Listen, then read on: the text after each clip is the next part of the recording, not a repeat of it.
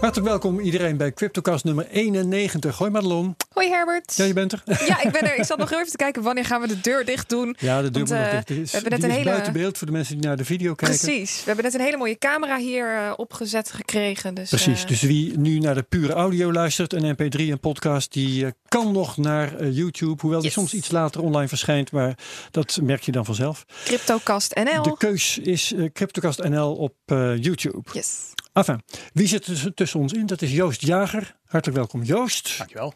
En Joost is de maker van de chat-app WhatsApp.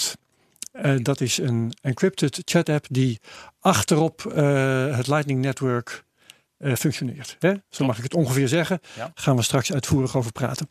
Wij worden mogelijk, mogelijk gemaakt door Satos en Bit My Money. En we geven geen beleggingsadvies. Nee, dat doen we niet. Oké, we gaan het hebben over nieuws. Madelon, wat is jouw nieuws? Ja, ik had eh, twee nieuwtjes vandaag. Eén nieuwtje, daar zal ik eventjes mee beginnen. Dat gaat over een stuk wat ik vanochtend las op de website van het Financieel Dagblad. En dat stuk had als titel Bitcoin gezakt en machines gedumpt. Oké. En toen dacht ik, hm, interessant. Eens eventjes kijken. Er stond in ieder geval niet, dit is het einde van Bitcoin. Dus dat stemde me al iets positiever. Ja, dat is alvast iets. En toen ging ik even een beetje lezen, Herbert. En eigenlijk werd er hier gewoon gezegd dat alle miners stoppen met het eh, delven van Bitcoin. Want het is niet meer rendabel. En eh, ja, nou, eh, de, de, er blijft waarschijnlijk niks meer van Bitcoin over. Is het dan het einde van Bitcoin? Nou, nee, nog niet. Maar als die halving dan komt, dan wel. Mhm. En wat, Ehm, wat is de bron waar ze zich op baseren? ja, dat is heel interessant. Ehm, er werd gesuggereerd dat de ehm, miningmachines volop aangeboden werden. Dus te koop aangeboden werden. En ik was even aan het kijken wat hun bron was. Hun bron was de website Alibaba. Mhm. Dus dat is een beetje Ik vreemd. dat, ik eh, weet niet. E-commerce website. Ja, ik weet niet of je ooit Alibaba hebt gebruikt. Daar zitten voor, worden voornamelijk producten aangeboden die heel goedkoop zijn eh, gemaakt. En eh, ook best wel veel namaakproducten. En ze hebben er een afbeelding bij ge- geplaatst waarbij je, nou. Ja, mining machines ziet staan die van Bitmain eh, zouden zijn. Althans, dat zou hier op Alibaba het geval zijn. Nu ben ik eventjes gaan kijken. De prijzen die ze voor een mining machine vragen, dat klopt volgens mij niet helemaal. Eh dus 22 euro, 50 euro, 100 euro. Dat is niet de prijsklasse die ik in mijn hoofd Nee, had. dan denk je gauw aan 1000 euro, misschien wel meerdere duizenden Ja. euro's. Eh, Dus ik heb het idee dat dit misschien eh, goedkopere versies zijn of dat dit namaakversies zijn en dat die op Alibaba aangeboden worden. Toevallig is er een journalist geweest die dacht: hey, ze worden massaal aangeboden in grote getalen, dus ze hoeven niet meer te minen. Ik ben nog even terug gaan kijken naar Mark van der Scheijs, die natuurlijk de grootste mining farm van, eh, van de wereld bestiert. Die eh, gaf aan dat hij zijn bitcoins koopt of eh mindt en daarna niet verkoopt. Mhm, ja. Dus dat zou heel interessant zijn in deze situatie. Want ja, hij heeft een totaal ander businessmodel. Hij wacht gewoon totdat uh, bitcoins op een bepaalde koers hebben. En hij gaf toevallig van de week of twee weken geleden aan in een stuk dat zijn ehm, bitcoins, de kosten voor het minen van bitcoins rond de 4600 dollar liggen. Per bitcoin. Dus dat betekent dat het gewoon nog hartstikke rendabel is. En natuurlijk zijn er op verschillende plekken in de wereld eh, andere prijzen, eh, worden er andere prijzen gerekend. Afhankelijk van de prijs van de stroom en noem maar op. Precies, hier in Nederland is het niet rendabel om, eh, om bitcoins te minen. Ja. Maar om nou gelijk te zeggen, met de deur in huis te vallen, dat eh, de miners in grote getalen hun, eh, hun, hun miningmachines eh, te koop aanbieden. Nee, dat is niet het geval. Dus ik wilde dat bij deze eventjes ontkrachten. Goed zo. Yes. Is En- gebeurd. ja, ik heb nog een ander nieuwtje voorbij zien komen. En dat gaat over Backed. En we hebben Backed, nou, bespreken we bijna iedere week eh, inmiddels. Ja. En ehm, het is toch best wel interessant wat er hier gebeurt. Eh, er is een nieuwe all-time high op ehm, de exchange genoteerd. En dat gaat over, even kijken, in totaal 42 miljoen dollar. Oké. Dus dat wordt behoorlijk wat. Waar we Ja. eerst nog rond de 16 miljoen dollar zaten, dat was een dag geleden of twee dagen geleden, zitten we nu ineens rond de 42. Het is niet helemaal elke dag een record, maar veel scheelt het niet, hè? Klopt, bijna elke dag zitten we op een record. Eh, drie dagen geleden zaten we op een record, toen was het record 20 miljoen. En het neemt steeds meer toe. En dit bevestigt ook steeds meer mijn idee dat ze heel langzaam aan de druk op Backed, eh, ja, wat, wat opvoeren. En zo de toezichthouders de heel... klanten bedoel je? Of, Ja, precies. Dat Ja. ze heel langzaamaan de klanten toegang laten, eh, toegang verschaffen tot de exchange. Oh, op die manier. De kraan voor de klanten wordt opengezet. Ja, het kan maar zijn dat ze zich al een half jaar geleden aangemeld hebben, maar dat ze heel, ja, heel rustig dit doen, zodat de toezichthouder ook rustig blijft. Dat idee heb ik eh, steeds Ah, meer. dat niet meteen de pui eruit wordt gelopen door de toeloop van klanten. Ja, en ik heb het idee dat als dit zo gestaag doorgaat, dat we dan richting december, januari misschien wel effect op de koers hiervan zullen gaan zien, op de koers van Bitcoin ook echt. Ja, en jij denkt niet dat dit gewoon de natuurlijke groei is van de klandizie van Beck? Dat, dat eh, de potentiële klanten toch even aan het idee hebben moeten wennen dat dit er is? Nou, het interessante is dat dat wel. Je zou toch verwachten dat dat wel een beetje gelijk loopt met de koers. Ehm, als er veel interesse Ja. is naar een product, ja. dan stijgt de koers. Of eigenlijk stijgt de koers en dan stijgt de interesse. De koers is ontzettend hard naar beneden gegaan. Waarom zou je dan toch interesse hebben in een Bitcoin futures contract? Dat zie ik niet helemaal op dit moment. Ja. Ehm, dus ja, het zou kunnen wat jij suggereert, Herbert. Maar eh, ik heb het idee dat het niet, eh, dat dat niet aan de hand is. Ja. Oké, Dus dat. nou interessant. Dat blijven we natuurlijk volgen. Yes, absoluut. Joost, ehm, jij hebt ook een nieuwtje en dat heeft te maken met de nieuwe versie van de Bitcoin software. Klopt, inderdaad. Deze week is een nieuwe versie uitgekomen van eh, Bitcoin Core. Dus een van de implementaties van eh, het Bitcoin protocol. Ehm, versie 0.19. Ja, dat viel mij nog op. Eh, ik dacht, we zijn vast toe aan versie 1. punt nog wat, maar we zitten nog in de beta-fase. Ja, ja, ja, dat klopt. Dat geldt voor Lightning ook. We zitten ook nog steeds in een 0. Ja, van Lightning begrijp ik dat iets beter. Ja. Bitcoin functioneert al 11 jaar en de marktkapitalisatie is 120 miljard of zo. Ja, ik weet niet wat de criteria Versie zijn om naar de, 0.19. om naar de 1.0 daar eh, te gaan. nee, Dus- nou ja. Maar eh, wat interessant is, eh, in ieder geval vanuit Lightning perspectief, is dat er in Bitcoin 0.19 een faciliteit is toegevoegd die de, de veiligheid van Lightning eigenlijk vergroot.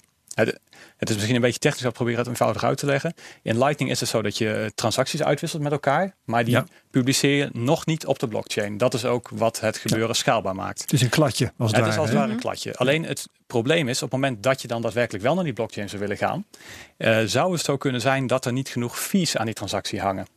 Ja. Een Bitcoin-transactie, daar hangen fees aan vast. En als jij een kladje in je hand hebt wat ondertekend is door iemand die weg is, en eh, die fees die zijn niet toereikend, dan gaat die vervolgens alsnog niet in de blockchain komen. En dat is voor Lightning is dat een probleem. Er zijn bepaalde scenario's waarbij je dan dus gedupeerd, gedupeerd kan raken. En in Bitcoin Core 0.19 is er een bepaalde faciliteit gemaakt.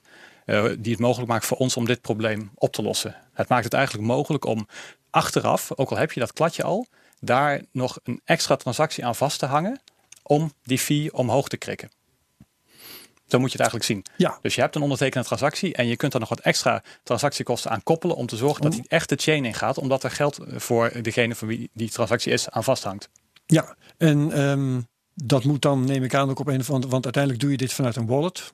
Eh, neem ik aan. En een, een wallet die Lightning enabled is. En er moet daar een knopje voor zijn. Ja, nou, Schat ik in. dat is ook weer een heel uh, ontwikkeltraject inderdaad. In Ja. eerste instantie zou dat een handmatige actie zijn. Als je ziet dat jouw transactie niet uh, bevestigd wordt, dan kun je daar handmatig iets doen in bijvoorbeeld uh, de Lightning implementatiesoftware.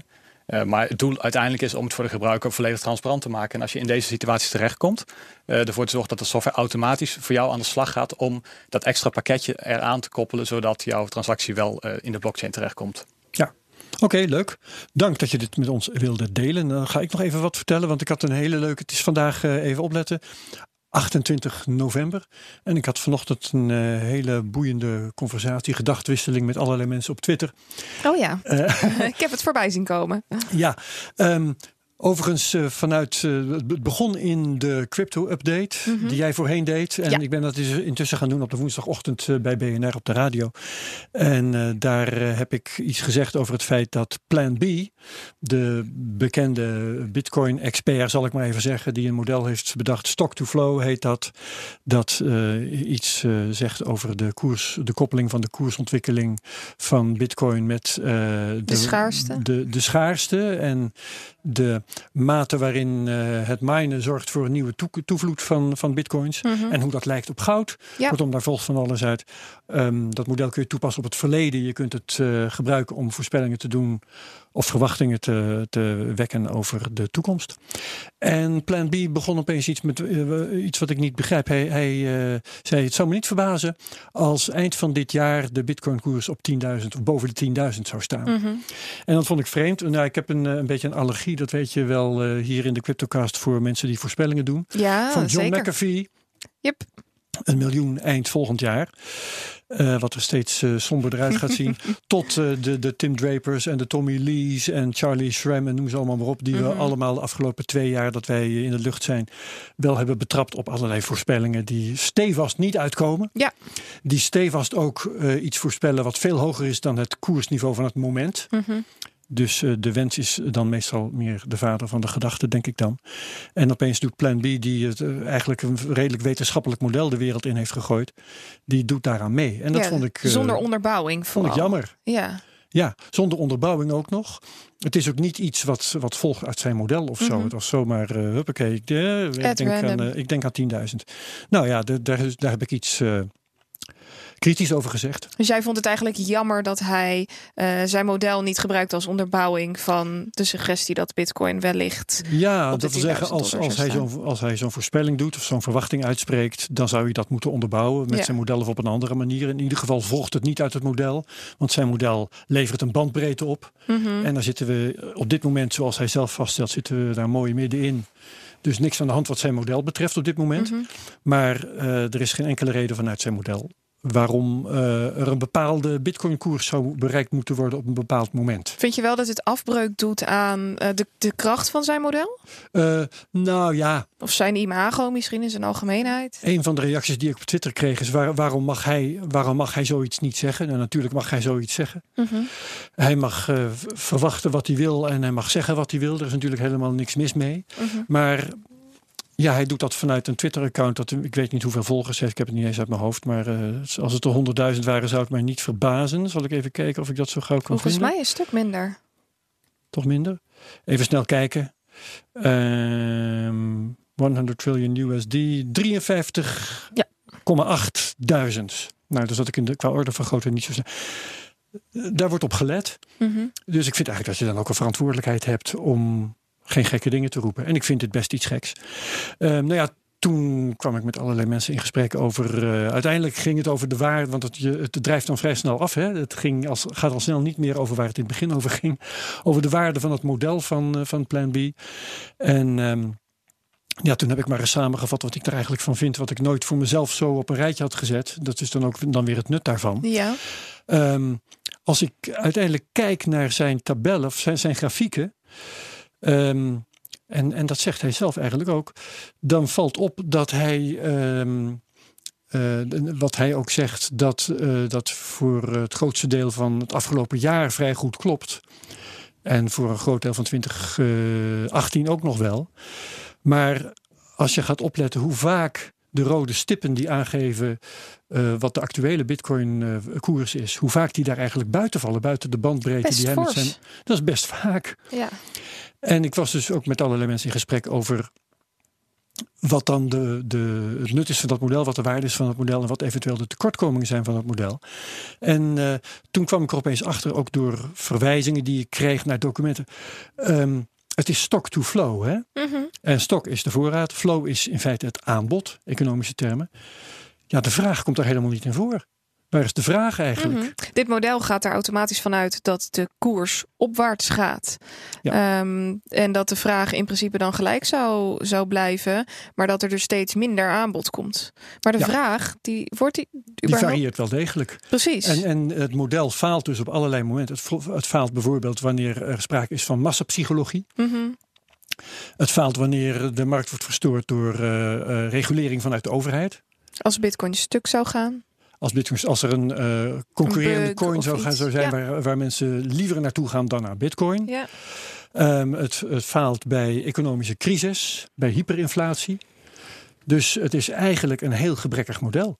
En ik begrijp. Maar eh, Herbert, heel eerlijk, dit komt toch wel, dit model komt het meeste in de buurt van wat je zou kunnen doen door middel van ehm, het toepassen van wiskundige rekenmodellen, formules, et cetera, et cetera. Dit is wel het hoogst haalbare als je iets van een voorspelling of een zienswijze zou willen afgeven waar de koers naartoe kan? Ja, misschien wel. Maar als je daar dan vervolgens allerlei kwalificaties aan moet hangen van nou, we gaan er wel even vanuit dat, uh, dat er economisch niks geks gebeurt en uh, dat er technisch niks geks gebeurt Mhm. en, ga zo, en dat uh, qua uh, massapsychologie, hè, qua kuddegedrag Ja. van de mensen niks geks gebeurt, ja, dan heb je een model waar je, om, om lang verhaal kort te maken, eigenlijk niks aan hebt.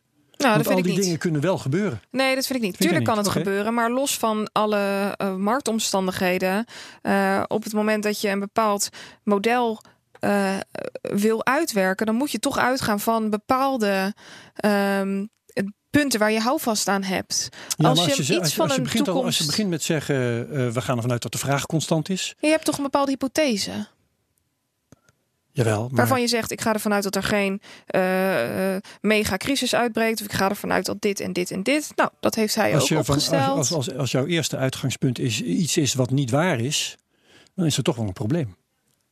Ja, hoe weet je dat het niet waar is? Nou, de vraag is niet constant. Die varieert Oh, wel zo. degelijk. Ah, Oké. Eigenlijk zouden we hem gewoon een keer moeten feit. uitnodigen, Herbert. Ja, dat vind ik prima als hij nog wil komen. Ja, Eh, het lijkt me hartstikke leuk. Ik ga hem een berichtje sturen zometeen. Ja, dat is prachtig. Nou ja, dit kijk ik echt naar uit, want het is eh, waarschijnlijk is het heel verhelderend. Ja. En Er zitten toch Ehm, nog een paar vraagtekens. de persoon achter een model die zal waarschijnlijk veel genuanceerder erover denken dan het model zelf. denkt. Precies. Dus daar. eh, Oké, leuk. Eh, mooie conclusie zo. Ehm, we houden natuurlijk iedereen op de hoogte van de pogingen om tot een dergelijke ontmoeting te komen. En we gaan naar de prijsanalyse. Ja, oh, Nu we het toch over koersen we, nu we hebben. toch over koersen hebben. Ja. Ik pak even mijn grafiek erbij. Eh, er is niet heel veel aan de hand, Herbert. We hebben afgelopen Nou, week... dat kun je wel zeggen. We hebben afgelopen week best wel een daling gezien. Hè? Dat, dat, ja. Ehm, om heel eerlijk te zijn, zitten we nog steeds in die neerwaartse trend. Eh, we hebben een bounce gehad rond de 6760. Je had het vorige week over een of andere bodem waar we toch beter maar niet doorheen konden zakken. Ja, Volgens mij zijn we daar wel doorheen geweest. Eh, even kijken hoor. Ja, we hebben een, een, een bodem gehad die horizontaal liep. Waar we doorheen gezakt zijn. En daar hebben we nu weerstand op. Dat was inderdaad een behoorlijk belangrijke bodem. Daar zijn we fors onder gezakt. Want ik hoorde je iets zeggen van eh, 7200 nog wat. En op een Ja. gegeven moment stonden we echt op 6500. Ja, klopt. We zijn inderdaad daaronder eh, onder gezakt. En dat was eigenlijk de laatste bodem die we hadden, horizontaal gezien, voordat we rond de, de 6300 en even kijken, 6300. 200 terug zouden vallen. Ehm, dus, dus ja, we, knallen nu weer tegen die, eh, die lijn, wat eerst een steunlijn was. Dat is nu een weerstandslijn geworden. En eh, die ligt rond de eh 7500 dollar. Dus Lang verhaal kort. eh, de verwachting is als we puur binnen dit trendkanaal blijven bewegen. Dus binnen het schuinlopende neerwaartse trendkanaal met bodems die lager worden en toppen die ook lager worden. Dan is de verwachting dat we richting de 6200 dollar gaan. Het klopt inderdaad wat je zei, eh, Herbert. Maar mochten we wel uitbreken, dan eh, ja, hoor je het zo gauw mogelijk. Maar die verwachting is er, is er helaas nog niet. Nee. Nee, we moeten daarvoor echt boven de, nou, minstens 8000 dollar uitbreken. En ehm, ja, dat, eh, dat zit er voorlopig niet in. Oké, dus eh, wat dat betreft, ja, het, het lijkt allemaal heel spannend, omdat het toch onweerstaanbaar naar beneden gaat. Maar jij vindt dat allemaal Het is- nee, het is- indrukwekkend. Het is helemaal niet spannend. Als we uitbreken op hoog volume, dan gebeurt er pas wat. En dat zie ik nu nog niet. Maar dat kan ook nog wel een, een maand of twee of anderhalf duren voordat Ja, we dat zien. En als je uitbreekt, lijkt, dan impliceer je nu eigenlijk dat het omhoog zal zijn. Verwacht je dat ook? Eh, het dat kan ook omlaag. kan beide kanten op. Eh, Ja. Net als, eh, als eh, plan B heb ik ook geen, eh, geen glazen bol. Dus nee, dat, dat kan beide kanten op. Ik moet wel zeggen dat het volume heel erg afneemt. Dus ehm, dat was ook wat je afgelopen vrijdag zag. Omdat het volume zo laag is, zijn er weinig handelaren die een kant kiezen. En op het moment dat er dan bijvoorbeeld drie van de tien een kant kiezen, dan schiet de hele markt die kant op. En dat was dus ook wat je vrijdag zag. Dus het volume blijft laag en daardoor kunnen er wat paniekreacties ontstaan. Het is een stuk paniekeriger dan wat we begin dit jaar zagen. Ja. That's it. Mooi. Yes. Dan gaan we nu praten met Joost Jager. Lightning Developer. Is dat een goede term? Ja, dat Ja. is precies wat ik ben. Mooi zo, leuk. Ehm, we gaan even beginnen bij het begin. Dat doen we altijd met, met onze gasten. Mhm. Ehm, herinner jij je nog hoe jij crypto ontdekte? Ja, Bitcoin ontdekte? ja, het is een aantal jaren geleden, misschien vijf jaar terug, eh, dat een, eh, een oude vriend dit vertelde dat Bitcoin bestond. Was de allereerste keer dat ik het woord hoorde. Dus dat is niet uh, dat jij in 2008 het whitepaper tegenkwam. Nee. Maar we praten echt over, even terugrekenen, 2013 of zo. Ja, even, dus 2013, dan, ja. Dan hebben we het vlak voor de eerste grote piek. Of de eerste grote piek, maar de, de voorlaatste grote piek. Ja, ik, ik heb niet alle pieken exact zo in mijn hoofd. Maar, uh, ja. 2013, eind 2013 was, was de piek de, van, de, van 1200. Van 1200 ja. was in eind 2013. Ja. Hij heeft me daarover verteld en ik heb daar vervolgens niet heel veel mee gedaan. Maanden later weer eens wat van gelezen. Maar ik weet wel, dat was het moment dat ik het woord voor het eerst hoorde. Ja. En was jij toen al verdiept in cryptografie op zichzelf? Nee, nee ook niet. Nee. Ik, uh, ja, ik ben een softwareontwikkelaar, dat ik ja. altijd al geweest. Alleen ik kwam op dat moment net terug van een vier jaar durende wereldreis. Dus ik was even helemaal uit de scene geweest, laten we het zo zeggen. Mm -hmm. Dus die whitepaper en alles was me ook totaal ontgaan. En wanneer ben jij je dan wel gaan verdiepen in crypto als, uh, ja, als, als onderwerp om jouw uh, programmeergave op te laten? Ja, ja ik heb eigenlijk, als me meer en meer ben ik ernaar gaan kijken. Ik denk zoals heel veel mensen ehm, Twitter volgen, media volgen, heel veel erover lezen, dingetjes, dingetjes uitproberen. Um, ja, dat is eigenlijk steeds meer en meer geworden. Totdat ik op een bepaald moment besloten heb, ik moet eigenlijk ook echt wat gaan doen. Want ja, kijken, dat is natuurlijk leuk. Alleen uh, er moet ook ja, uiteindelijk het werk verzet worden. Dus ik heb uh, een hele tijd als freelance ontwikkelaar gewerkt voor verschillende opdrachtgevers. En toen heb ik gezegd vorig jaar maart, april, ik ga niet een nieuwe opdracht aannemen, maar ik ga een crypto sabbatical nemen. Zo heb ik het maar even genoemd. Oh, wauw. Dat ja, klinkt dus vet. Echt gewoon onbetaald verlof. Ja, ik heb eigenlijk mijn betaalde opdrachten zeg maar uh, afgesloten. Zo. En uh, ik ben op mijn zolderkamer begonnen. En mijn oog was al op Lightning uh, gevallen. Um, en ik ben begonnen als, als open source contributor in feite. Dus op GitHub aan de slag gegaan met dat repository.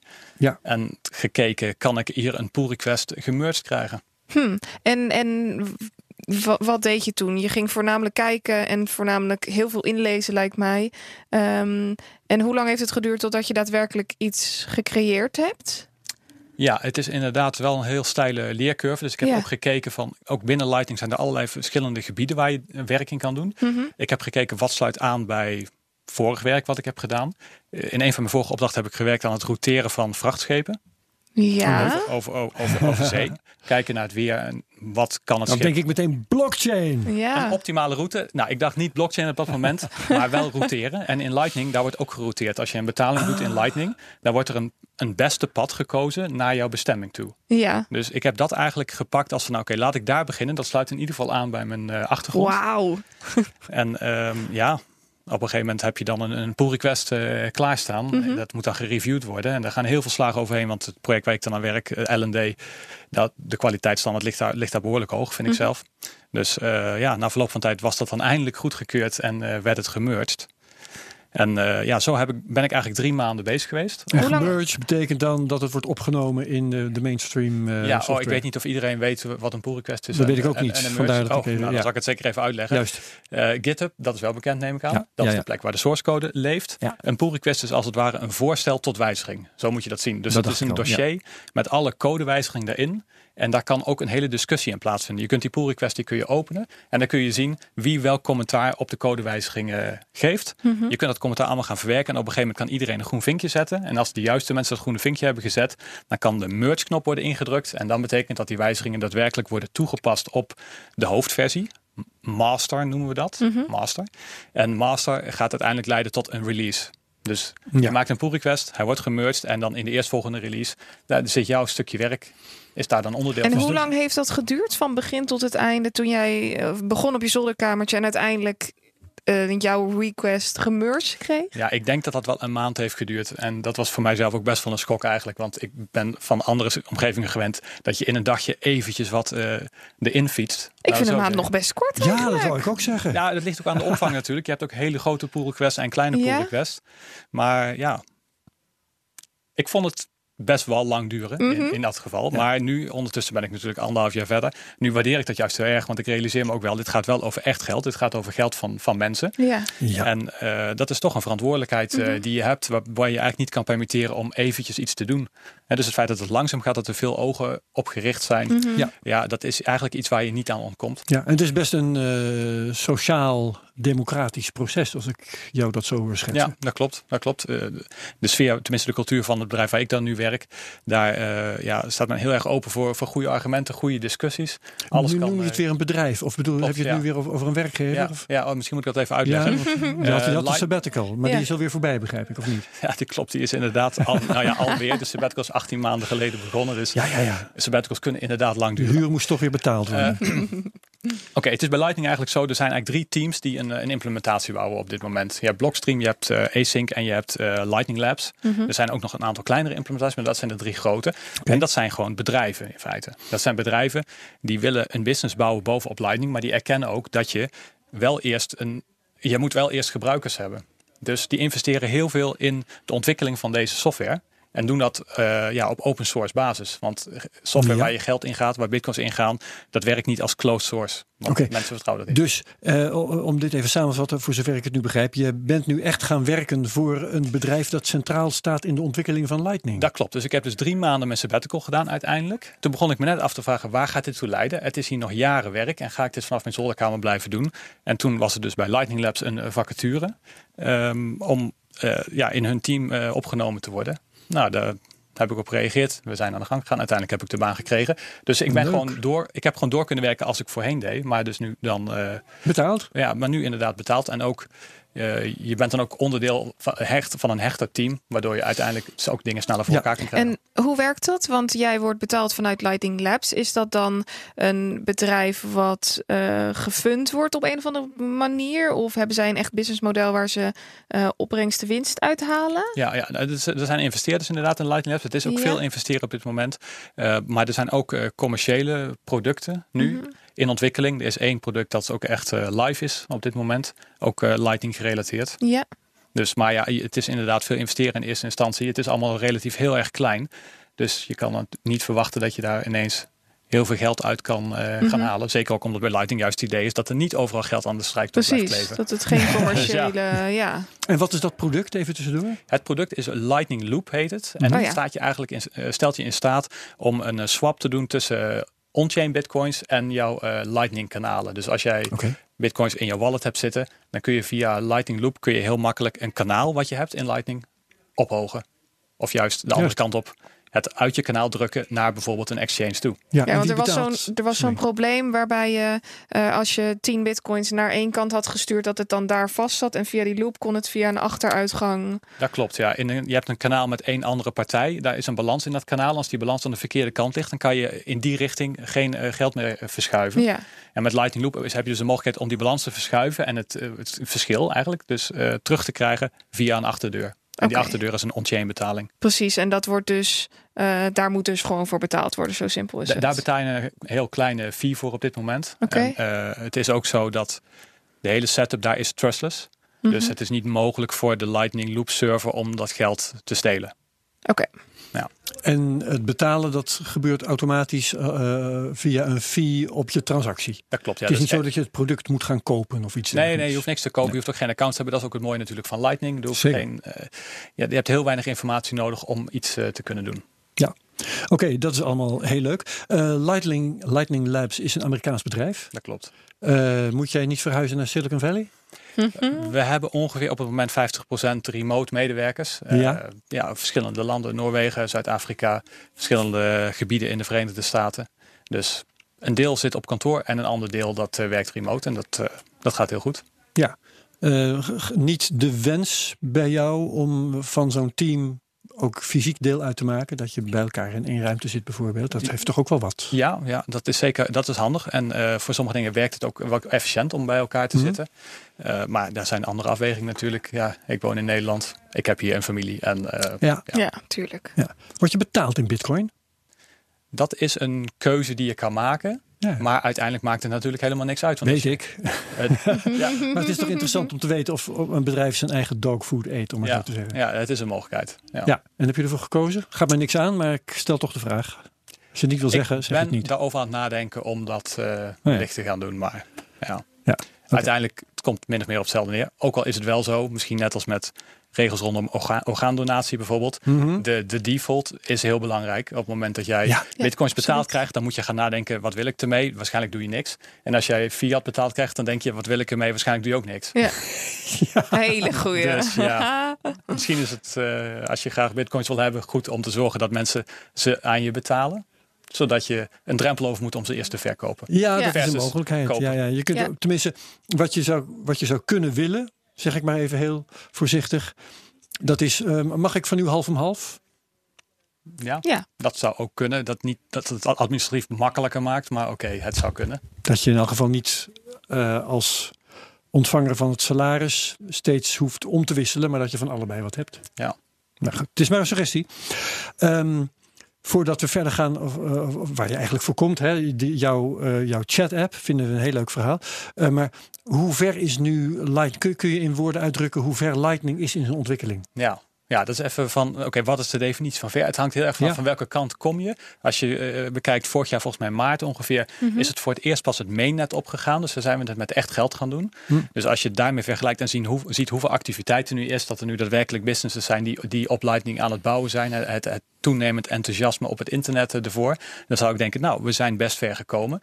Als je het hebt over een gemiddeld persoon die, die je tegenkomt, die een betaalmethode zoekt, dan denk ik dat er nog heel veel werk te doen is. Voordat het zo makkelijk wordt als betalen met je pinpas. Nou ja, moet, Ja. Er, nog, eh, moet, er, nog heel veel, eh, moet er nog heel veel gebeuren. Ik, ik, ik zelf kijk vooral naar de delta, laten we het zo zeggen. Dus eh, neemt het enthousiasme toe, neemt de activiteit toe. Delta ik- is inderdaad groei of, eh, Ja, de groei. of Ja, de groei. Laten we het, zo- laten we het ja, groei noemen. of krimp. Ik denk zolang die groei positief is, overtuigend, dan ja, moeten we een keer bij dat eindpunt eh, aankomen. Hoe Ja. zit dat nu met die groei? Is Ja, dat nog positief?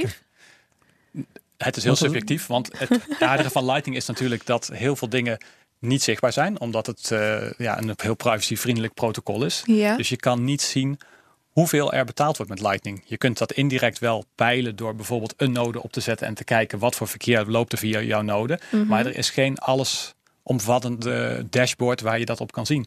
Bij Bitcoin kun je nog zeggen, we kijken naar de blockchain, we kijken naar de transacties, naar de volumes.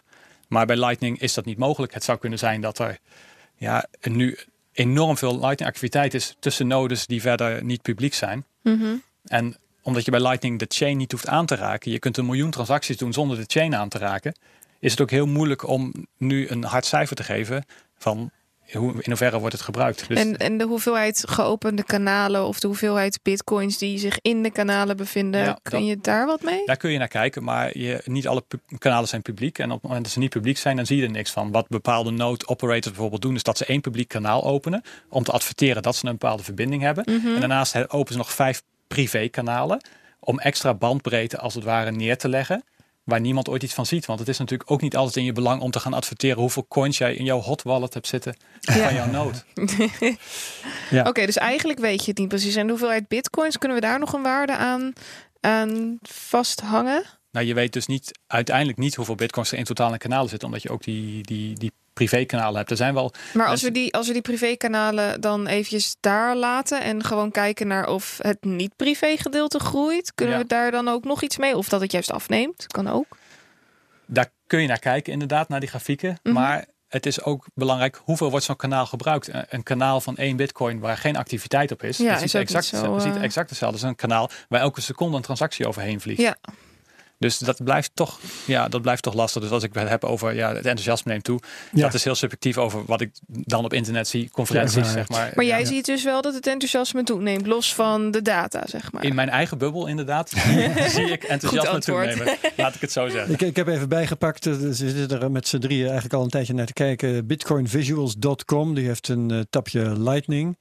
En dan zie je dat het aantal nodes nog steeds wel toeneemt. Hoewel de grote groei er eigenlijk een beetje uit is. Aantal andere grafiekjes dalen eigenlijk. Het aantal channels daalt. Ehm, het, maar is het het aantal capacity, nieuwe channels, Herbert? Of is dat Wat het totaal hier? aantal channels? Uh, channels connecting nodes directly for the first time. Duplicate is een aparte laag in de grafiek. Channels between nodes that are already connected. Ja, ik kan dat niet direct. En daarom wil ik Hmm. ook aan jou vragen, Joost.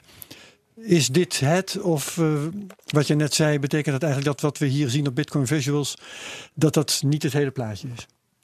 Naar mijn idee is dat niet het hele plaatje, aangezien je niet Ja. weet wat de frequentie is van transacties over die, over Ja. die kanalen. Het zou best kunnen dat er in eerste instantie heel veel mensen allerlei kanalen openen.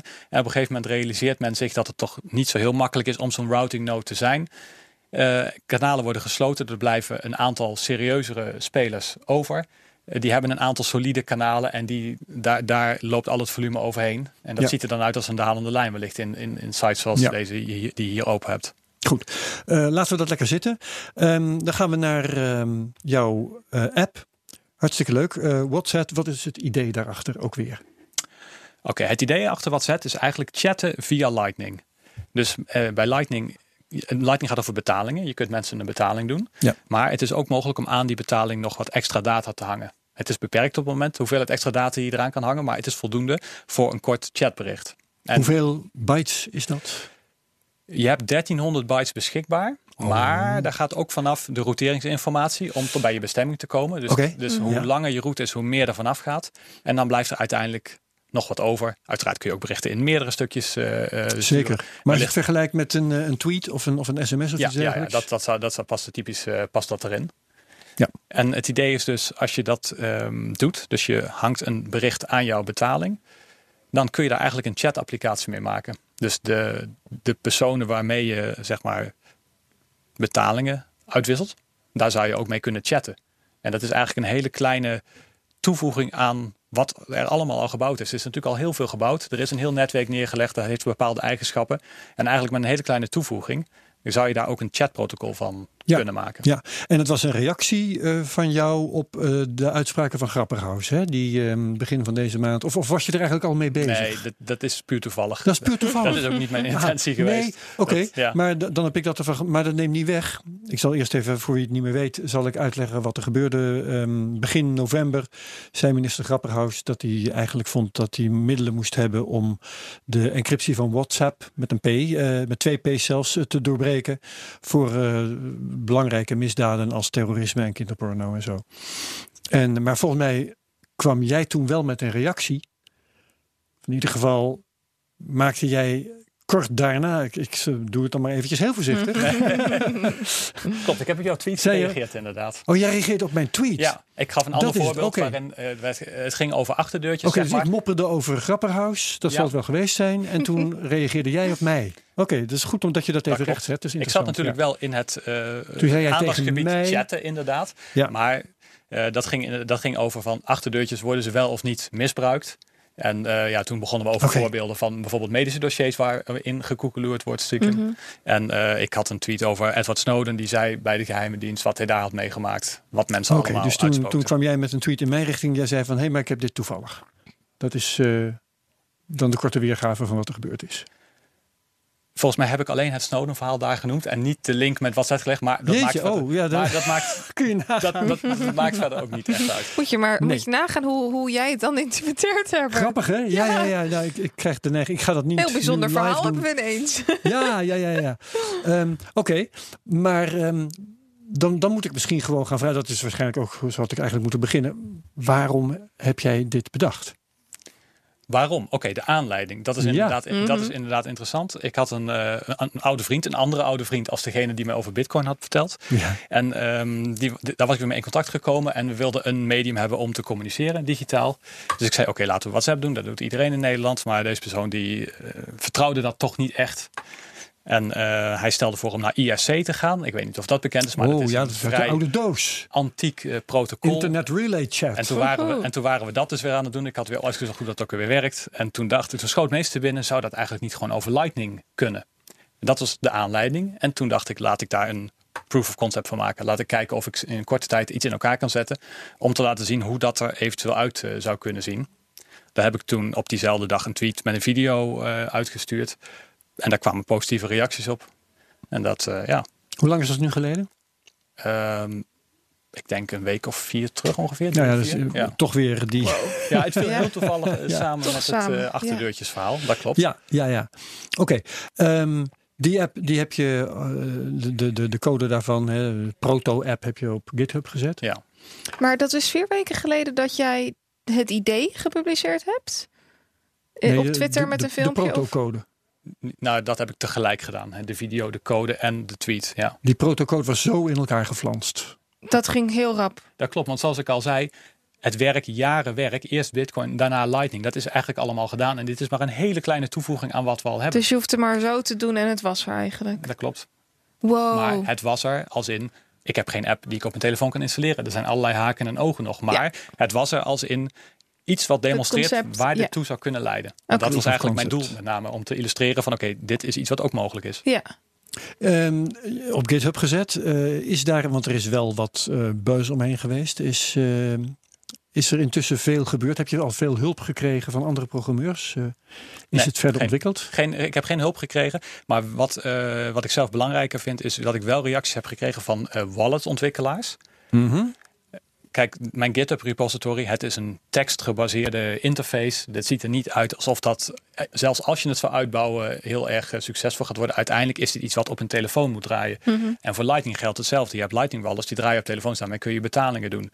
Dus het is een veel slimmer idee, denk ik zelf, om in dat soort apps, laten we zeggen, een extra tabblad te integreren. Je swipet een bepaalde kant op, je komt in een ander scherm terecht. En daar kun je met de mensen aan wie je betalingen verricht, kun je ook eh, chatberichten gaan sturen.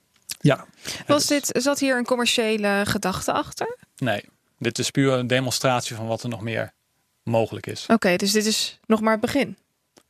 Dit, ja, het is nog meer het begin dan Lightning. Al nog maar het begin is, inderdaad. Wauw, filosofisch. ja.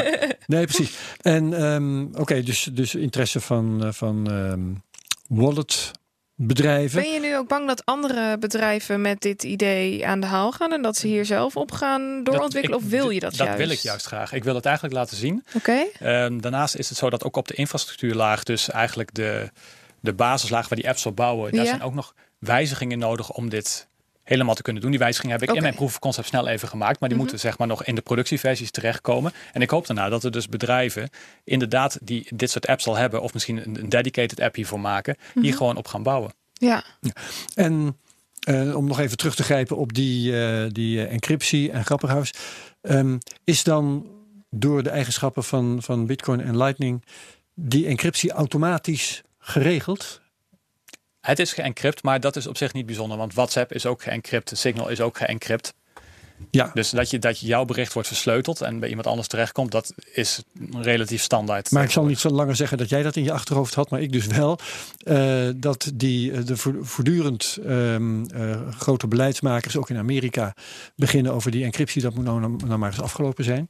Ehm, als dat in zo'n WhatsApp, welke vorm het dan ook aanneemt in de toekomst, wel eh, aanwezig is en eh, moeilijker eh, van een achterdeurtje te voorzien is, dan is dat een goed ding. Ja, ja, dat klopt.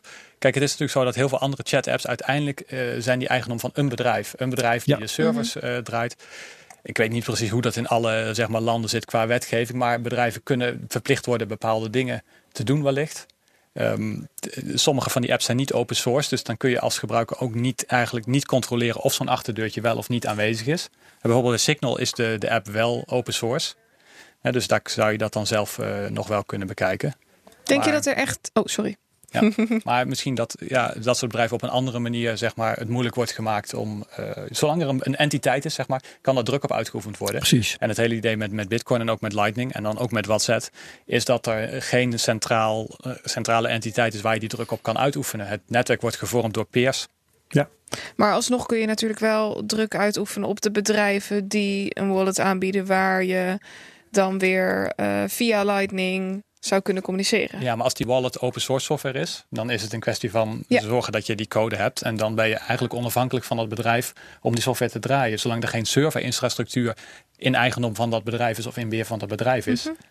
ehm, ja, ben je toch, kun je dat toch blijven gebruiken. Denk je dat er ook echt vraag komt naar deze manier van communiceren?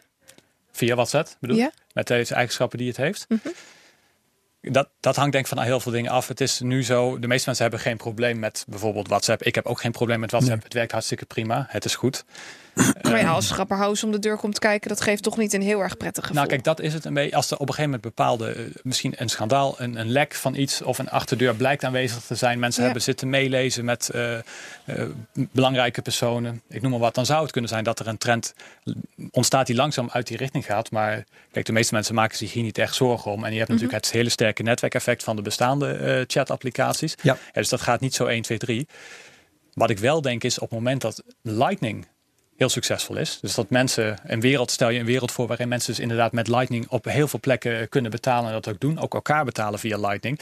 Ja, dan doe je eigenlijk al mee met een alternatief netwerk. En als daar bovenop dan ook de mogelijkheid bestaat om te chatten, dan is de drempel om daar naartoe over te eh, schakelen is, Ja. is, is lager. Hetzelfde een wat beetje- WeChat deed. Ja, ik moest denken aan sms. Het is een beetje hoe sms groot is geworden. Hè? Opeens had iedereen zo'n telefoon. En oh ja, er zit iets in. Kun je elkaar tekstberichten sturen. Ja. Oh, zo. Ja, Oh ja. Dat, dat is het. Laten we het dan maar gaan gebruiken. Dat, dat, dat idee inderdaad. En ehm, dit gaat niet direct de wereld veroveren. Maar het zou bijvoorbeeld kunnen dat het eerst in een niche wat populariteit gaat opdoen. Kijk, eh, Ja. eh, mensen die op het Lightning Network actief zijn, die dan dat, dat ook eens gebruiken om met elkaar communi- te communiceren. Ja, en van eh, daar kan het een bepaalde richting op gaan. Maar zoals bij heel veel dingen in de Bitcoin en Lightning wereld, het is het, is het front van de ontwikkeling. Een beetje als Keybase doet het me nu aan denken. Met Keybase kun je met elkaar communiceren en ook tegelijkertijd bedragen naar elkaar verzenden in verschillende cryptocurrencies, et Ja, cetera. alleen Keybase heeft natuurlijk wel gewoon servers en het is wel een bedrijf. Ja, precies. Dat is En waar. die kan wel getackled worden. Maar inderdaad, de combinatie van betalen. en chatten, dat is wel een logische. Ja, Ik wil nog even graag weten hoe eh, WhatsApp dan werkt. Eh, in feite moet je elkaar bedragen overmaken om die tekstberichten heen en weer te kunnen sturen. Klopt dat? Ja, dat is eigenlijk het idee. En dus van de ene kant zou je kunnen zeggen, eh, dat is inderdaad wat je doet. Je maakt, doet een betaling en da- daar is een tekstbericht aan gekoppeld en dat leest dan de ander. en wat kost dat dan? Dat, dat hangt er vanaf hoe jij met het Lightning-netwerk verbonden bent. Dus Ja. waar jij verbo- verbonden bent en wat de gangbare tarieven op het Lightning-netwerk zijn. Dus de route die je, die Ja, je neemt. En route die je ook neemt. afhankelijk van de grootte van je bericht. Op dit moment is de grootte van het bericht vast. Er, is Oké. niet, er zit geen component bij. Eh, het zou kunnen, maar dit is wel speculatie dat het op een gegeven moment dat variabel wordt gemaakt en dat dat ook in de prijs verwerkt wordt. Dus als jij een filmpje zou willen sturen, Mhm. eh, dan eh, zul je meer daarvoor Ja. moeten betalen. Ja. Maar wat is nou voor een, eh, laten we zeggen, een bericht ter grootte van een sms of een tweet of, of iets dergelijks, eh, een, een bedrag waar we aan zou moeten, zouden moeten denken? Op, met een netwerk zoals het op dit moment. eh, Ja. ja, Nu is het, er ligt ongeveer een grens op 1 Satoshi. Nu. Maar dat heeft vooral met mee te maken dat er bepaalde defaults zijn. Waardoor kanalen eigenlijk geen betalingen onder de 1 Satoshi. Mhm. eh, ja, want ik heb wel een keer al een betaling gedaan en daar betaalde ik een paar duizendsten van een Satoshi. aan fee. Ja, Ja, dat klopt. Dus de fee die je Dat is betaalt, die, is lager. Alleen het, het bedrag wat je minimaal moet versturen, dat is typisch wel 1 Satoshi. Daar zijn we ook mee aan het werk om die default naar beneden te krijgen. ja dan nog, het gaat om duizendsten van een cent. En het is ook zo, als jij die Satoshi verstuurt, daar komt een groot deel van wellicht bij de andere kant van de chat terecht. Dus dat geld is niet onderweg verloren gegaan. Dat is bij de ander terechtgekomen. dat is die betaling die je deed. Dat is die betaling. En, en dat, dat moet een minimale grootte hebben nu. En eigenlijk is het onhandig. Ideaal gezien zou je een nul Satoshi betaling willen doen. Ik wil het liefst met degene die ik chat, die wil ik geen geld geven. Is wil, dat mogelijk om dat, te dat, doen? dat is technisch, dat is theoretisch mogelijk, maar nu is het zo dat dat in de specificatie niet toegestaan is. Het minima, minimum is nu 1 millisatoshi, wat ook heel erg weinig is. ja, Ja. tuurlijk. Maar nul zou eigenlijk het ideaal zijn. En het is eigenlijk zo dat je dus alleen maar geld eh, achterlaat langs de route, als het ware, Mhm. om uiteindelijk met een pakket met nul satoshi en een chatbericht Ja. bij de andere kant te Maar komen. je praat over zodanig kleine fracties van een cent. Ik eh, kan het nauwelijks uitrekenen, maar iets als een honderdduizendste cent hè, heb, heb je het over. Per bericht. Eh, dat dat is geen drempel voor een normaal mens. Het is wel een drempel voor een spammer.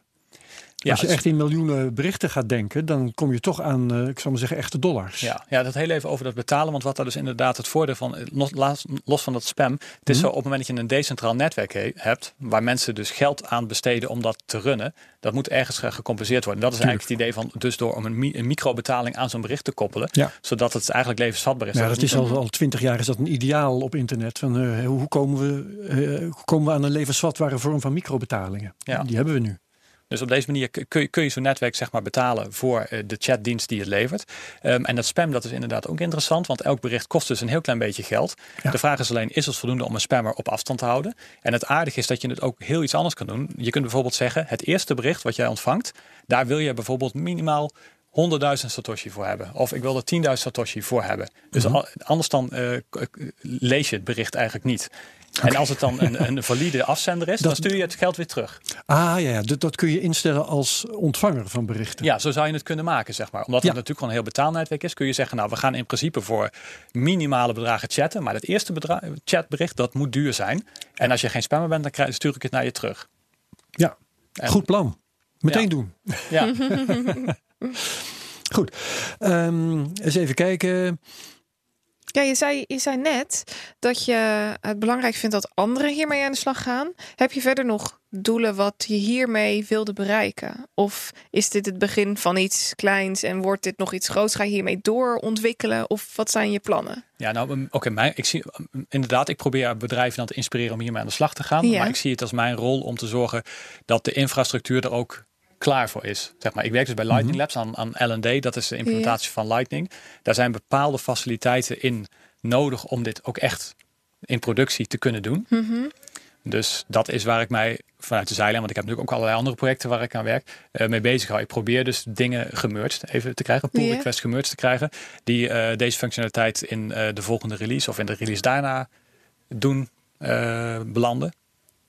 En ja, vanaf daar is het inderdaad afwachten wat gaat, er, wat gaat er gebeuren. Ik wil zorgen dat het in ieder geval mogelijk is. En als het dan niet gebeurt, dan is het wellicht niet zo'n goed idee. Maar Mhm. mm -hmm. dat, kun je nu, dat kun je nu eigenlijk niet zeggen. Omdat... Dus jij wil eigenlijk de schakel zijn tussen uh, partijen die hiermee aan de slag gaan en Lightning om die pull requests gemerged te krijgen. Ja, dat klopt. Ik wil, die, ik wil zorgen dat, dat het bouwbaar wordt. Ja, dit okay. idee. Hm. Ik heb nog één vraag over de uh, encryptie. Uh, nee, je, zei daarnet, uh, we communiceren via WhatsApp en we maken ons nergens zorgen over. ik wel, want ook al is het geëncrypt, de metadata die zijn er toch. En Facebook krijgt die, kunnen ze dingen mee doen. kunnen ze ook beschikbaar stellen aan, weet ik het, geheime dienst en zo. Um, als je naar WhatsApp kijkt, is ook geëncrypt.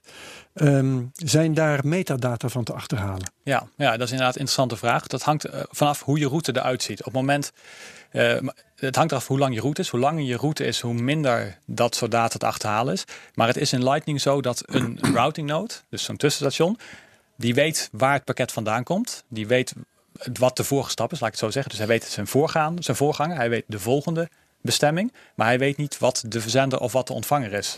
Oké, okay, ja, ja. Dus ja, als je het hele netwerk werkt. Als je het hele pad in handen hebt, in feite, dan weet je wie met wie communiceert. Maar op het moment dat je niet ja. het hele. Ja, het is net als Tor, inderdaad. Er wordt ook een onion pakket, zo'n ui, een schil, mm -hmm. een, een, ui waar schillen van afgepeld uh, worden. Um, zodat ja, het zo onduidelijk mogelijk is eigenlijk van hoe de linken liggen. Ja, Vorige week was uh, Dave Chaum hier te gast. En hij hamerde, er, ja, ja. hij hamerde erop dat als je uh, met elkaar chat, dat er dan geen metadata opgebouwd moet worden. Hoe zit dat bij WhatsApp? Ja, nou ja, dit is er dus inderdaad. Op het moment dat je dus routes neemt die lang genoeg zijn en er genoeg diversiteit is in de eigenaar van die nodes. Mm -hmm. Want uiteindelijk is het wel allemaal relatief. Als je alles controleert, dan uh, weet je alsnog heel veel. Ja. Ja, maar als je daar niet van uitgaat, dan is het voor die nodes niet mogelijk om dat soort metadata op te bouwen. Die ziet niet wat de eindpunten van zo'n chatgesprek zijn.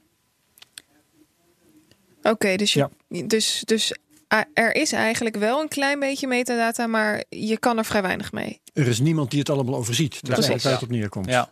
Oké, okay, dus je moet echt alle punten hebben en daar heb je gewoon geen toegang Laten we zeggen, ik krijg een bericht van jou. Ja? En ik weet niet of jij de afzender van het bericht bent of je, dat jij dat bericht alleen maar doorstuurt. Ah. Vervolgens stuur ik het naar Herbert. En ik weet niet zeker of hij de eindbestemming is of dat hij het alleen maar doorstuurt.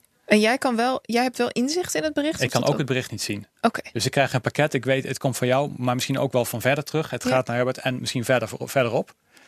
Ja, en als je zo een, een, een, pad maakt van een aantal mensen die zo weinig als dit weten. Mm -hmm. Ja, dan kun je naar mijn idee niet echt meer van metadata spreken nee. die je dan, die dan nog Maar uiteindelijk als legitieme ontvanger van het bericht, in mijn wallet of op wat voor manier dan ook.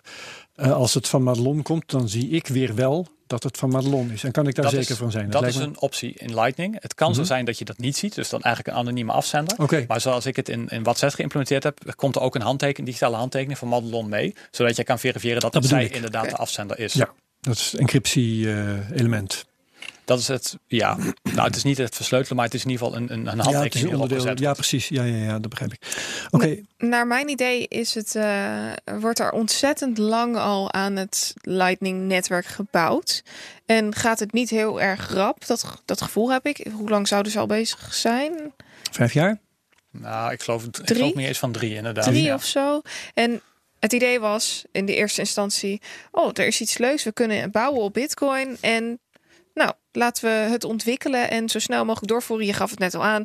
Het duurde een maand. Dat vond je al lang. Maar als ik terugkijk naar hoe lang Lightning al in development is, drie jaar, dat is ontzettend lang. Hoe lang duurt het nog voordat we daadwerkelijk ehm, concrete apps gaan zien waar we echt wat mee kunnen, wat gebouwd is op, op Lightning?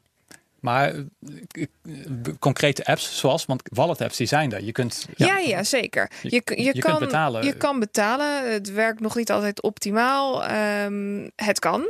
Maar bijvoorbeeld het toevoegen van eh WhatsApp in een, een app. Wanneer zouden we zoiets kunnen gaan zien? Of misschien wel nog meer. Want je zei net, dit is nog het begin voor Ja, zelfs Lightning. Wat dat betreft, inderdaad, kijk, WhatsApp is dan inderdaad nog weer een stap verder. Maar als je het puur hebt over Lightning Network en betalingen. Het is in ontwikkeling. Je kunt betalen. eh, Mhm. Met bepaalde haken en ogen. En die zijn we langzaam aan het wegnemen. En ik denk dat het zelf, het, zelf vind ik het belangrijkste om je na te gaan. Waar kan dit eindigen? Zien Ja. we fundamentele blokkades waarom dit niet zou kunnen gaan werken? Het zou Mhm. misschien langzamer kunnen gaan dan we allemaal zouden willen. Ik zou ook liefst willen dat natuurlijk volgend jaar iedereen met een, Lightning wallet Mhm. rondloopt. Maar voor mij is het heel belangrijk om het te bedenken van zijn er fundamentele problemen waardoor dit fout kan gaan? En die zie ik niet. En als die er niet zijn, waar zie jij dan Lightning in zijn geheel naartoe gaan de komende vijf jaar? Ja, goed, het ideaalbeeld is natuurlijk één wereldwijd betaalsysteem, Mhm. één wereldmunt. En eh, ja, met de schaalbaarheid die, die Lightning biedt. Dus we gaan niet alle transacties op een blockchain zetten. Oké, dus dan gaat het echt om de kleinere betalingen en Bitcoin dan ehm, als middel voor de grotere betalingen on-chain. Dat, dat is altijd een afweging inderdaad in, in kosten natuurlijk. Ja, Eh, dat hangt ook af van de capaciteit van Lightning kanalen. Nu zit daar nog een, een kunstmatige limiet eh, op. ja. Die wordt wellicht in 2020 wordt die, eh, opgeheven. Dus wat dan nog een kleine betaling is, dat kan best wel een, een stuk grotere betaling. eh, of kan voor sommige mensen best een groot bedrag zijn. Mhm. Eh, uiteindelijk, als jij 100 miljoen wil verplaatsen, ga je dat waarschijnlijk nog steeds on-chain doen. Ja. Ja. Hè, maar het idee is wel dat die, die trade-off steeds hoger komt. Of dat break-even point steeds hoger, hoger begint, komt te liggen. ja. Jij bent optimistisch. Ik ben optimistisch, zeker. En alles valt of staat wel met de eh, doorontwikkeling van Bitcoin, lijkt me.